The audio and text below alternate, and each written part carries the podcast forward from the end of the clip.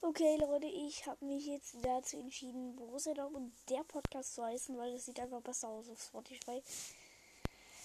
Ja, das ist der Grund. Ich nehme jetzt wieder auch noch so spät eine Folge auf und ja, wollte nur sagen, Borussia Dortmund hatte 2 0 gewonnen. Ähm, Erdogan hat zwei Tore und schon will ich eine rote Karte.